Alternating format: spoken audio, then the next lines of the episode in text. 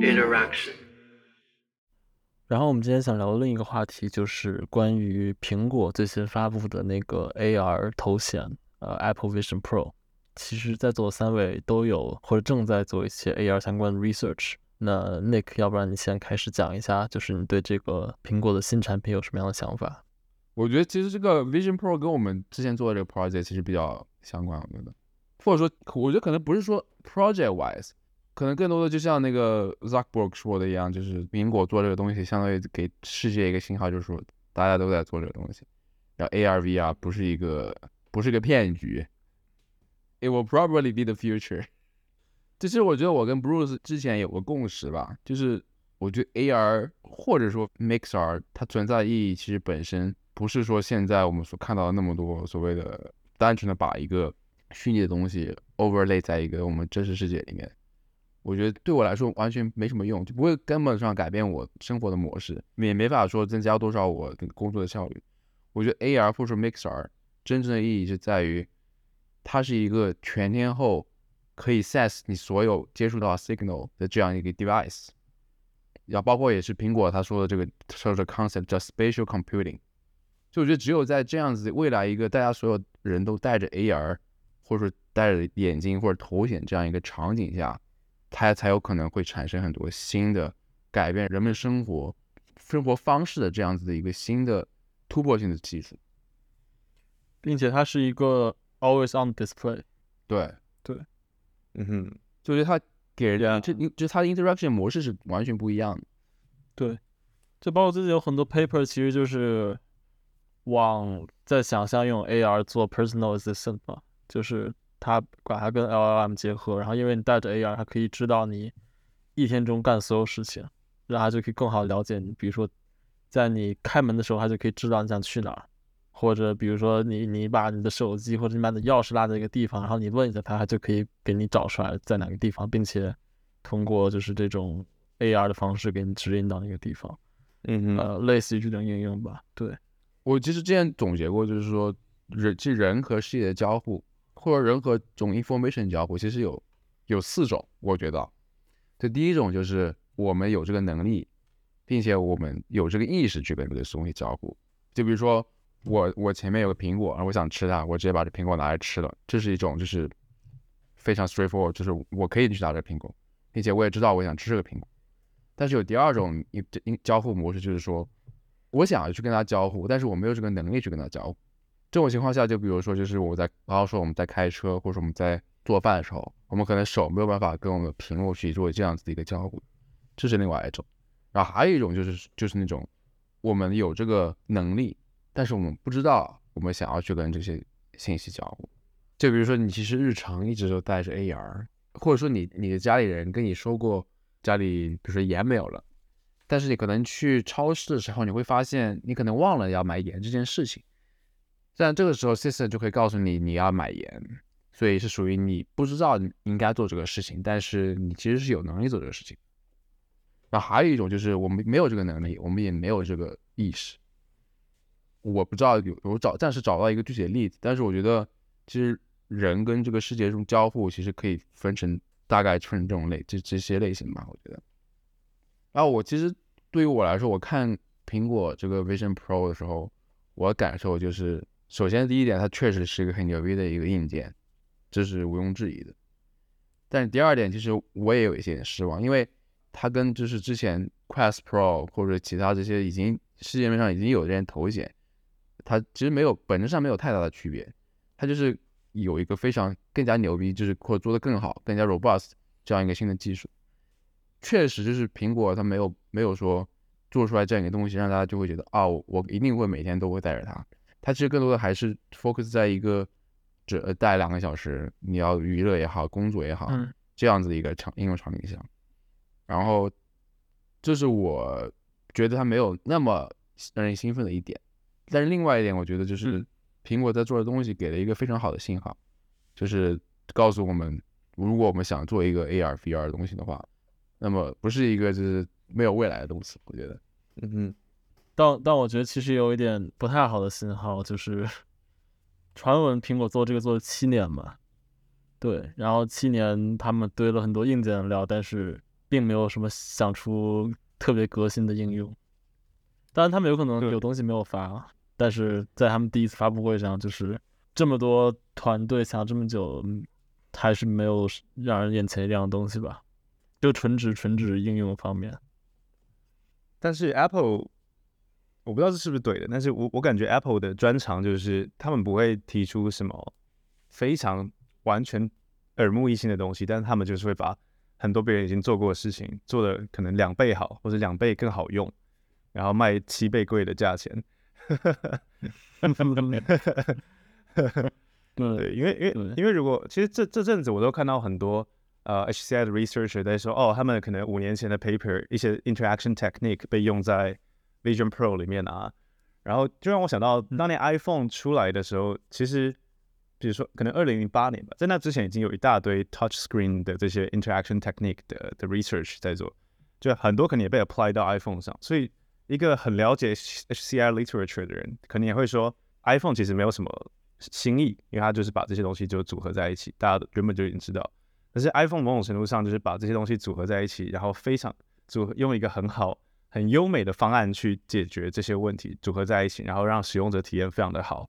所以我个人认为这也是就是一个很大的，如果你要用 research 角度来讲，这是一个很大的 contribution，就是它就有点像一个 system 的 paper。reviewer 会说，哇，你这 component 那个 component 不行啊，这些都已经有了，但怎么样你把它们串在一起，然后好好的串，让它变得更好的一个 system，嗯是也是一个很大的 contribution。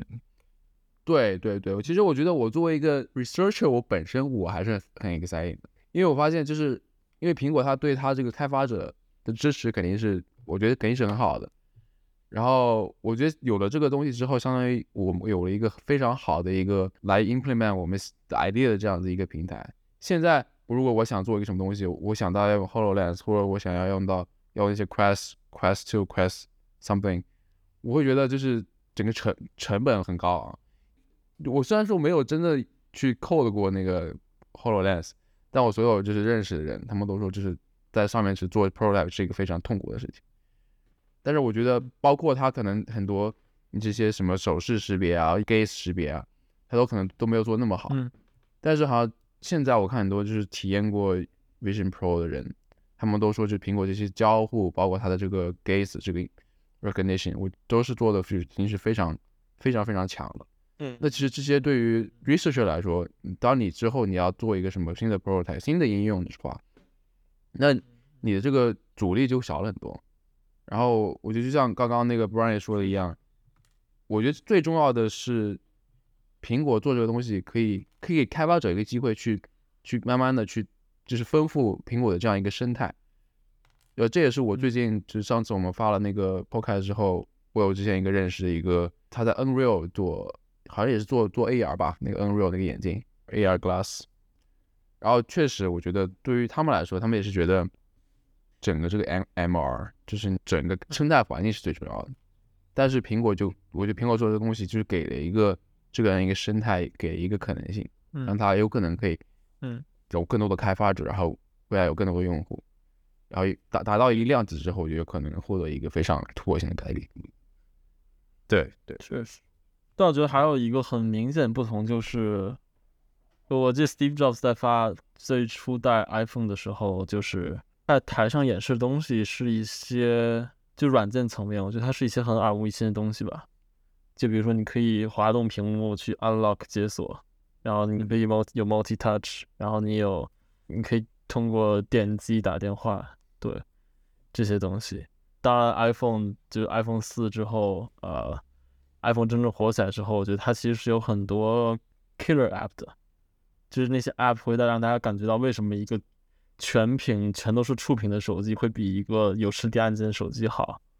对，就比如说 Fruit Ninja，然后还有那个切水果那个游戏，然后比如说那个呃 Doodle Jump，对对对，就它其实就是展示了就是 iPhone 的可能性，然后并且让大家认识到为什么一个触屏手机有这么这么强。但是我觉得其实 AR 现在这个 concept 讲了这么多年，我觉得我个人觉得就是有一点让我犹豫的一点，就是我觉得它一直没有提出一个所谓的 killer app。我也挺想听你们俩就是觉得就是你们认为 AR 的 killer app 会是什么？就是会让大家觉得就是我有了这个 app 以后，愿意立刻下单买 Apple Vision Pro，然后并且我会每天使用它。对 see。对，我在想，我在想 iPhone 的 killer apps 应该也是因为 iPhone 开始比较广泛的被运用以后，才慢慢长出来。所以某种程度上，可能需要等这个平台或者是 ecosystem 对成熟了，才会有 killer app。但我我自己要嗯要 predict future 的话，我会觉得应该是这种 context based 的 computing 会很有用。其实刚刚你们也都提到这个，就是你们觉得 AR 可能最有用的，其实不是这个，呃当然这个头显很重要，但其实 embed 在这个头显里面各种 sensor，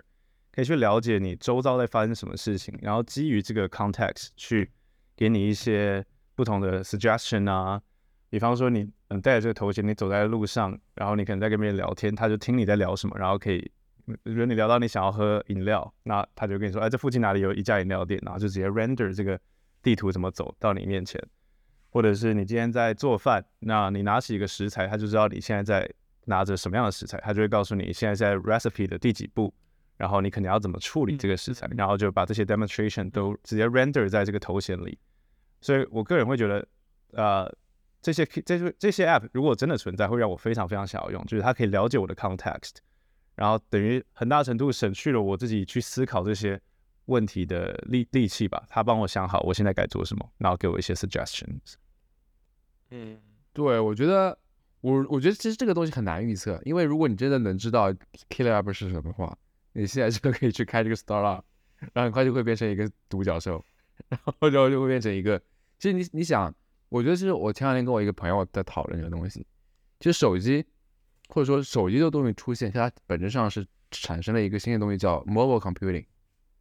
然后其实你会发现有很多 app，它完全是基于 mobile computing 它才能存在的，就比如说 Uber。你如果没有 smartphone，你是绝对不可能有这样子的一个 app 来让人呢可以随意打车，因为它有因为 mobile computing 它 enable 了在 GPS，然后我觉得就是 AR 或者说这种 mix mixer，它本质上就是 enable 了一个，我觉得就像就像苹果说的这个 spatial computing，spatial computing 或者说再总结就是我觉得应该是 context computing，就像 Brian 刚刚说的，这个 context 不仅包括你的 spatial information，不仅包括你的 3D environment，你还包括你这个 user 他的他的一些 preference，他的 history，包括他最近他跟别人说了什么，干了什么，我觉得他可能这就是一个 ultimate 一个 personal assistant，就是这可能会有一些其他的就是 privacy 的一些 concern 或者 ethics 的一些 concern，但我觉得我刚我觉得我刚刚说这些东西可能还是只比较适合大公司来做这样子一个，那需要非常非常多的 resources，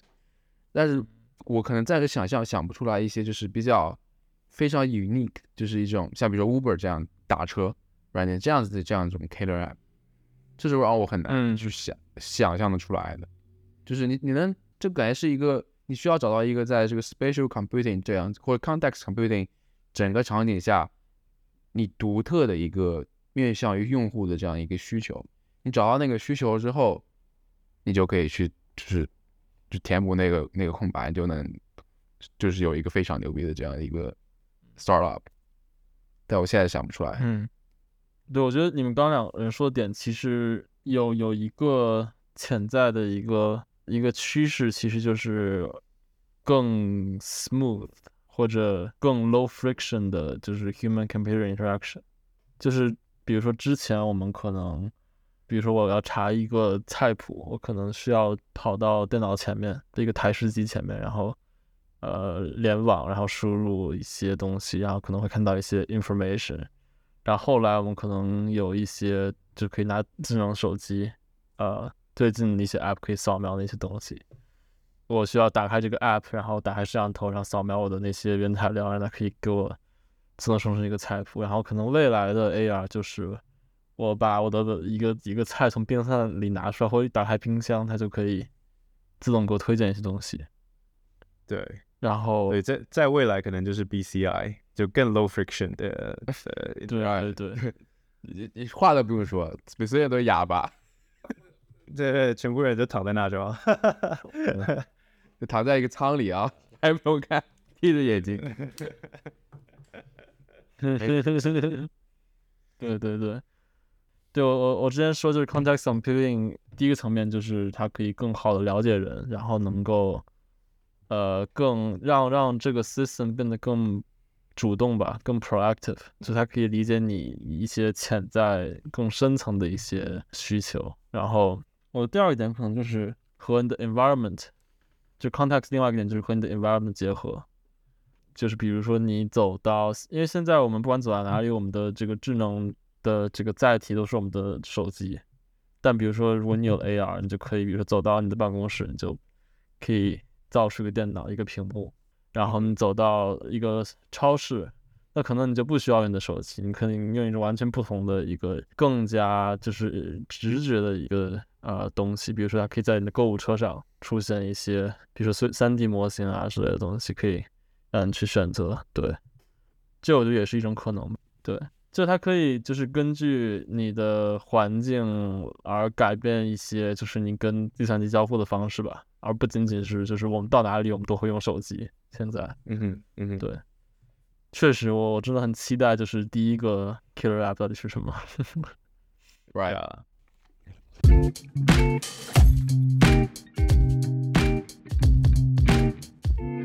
Interaction.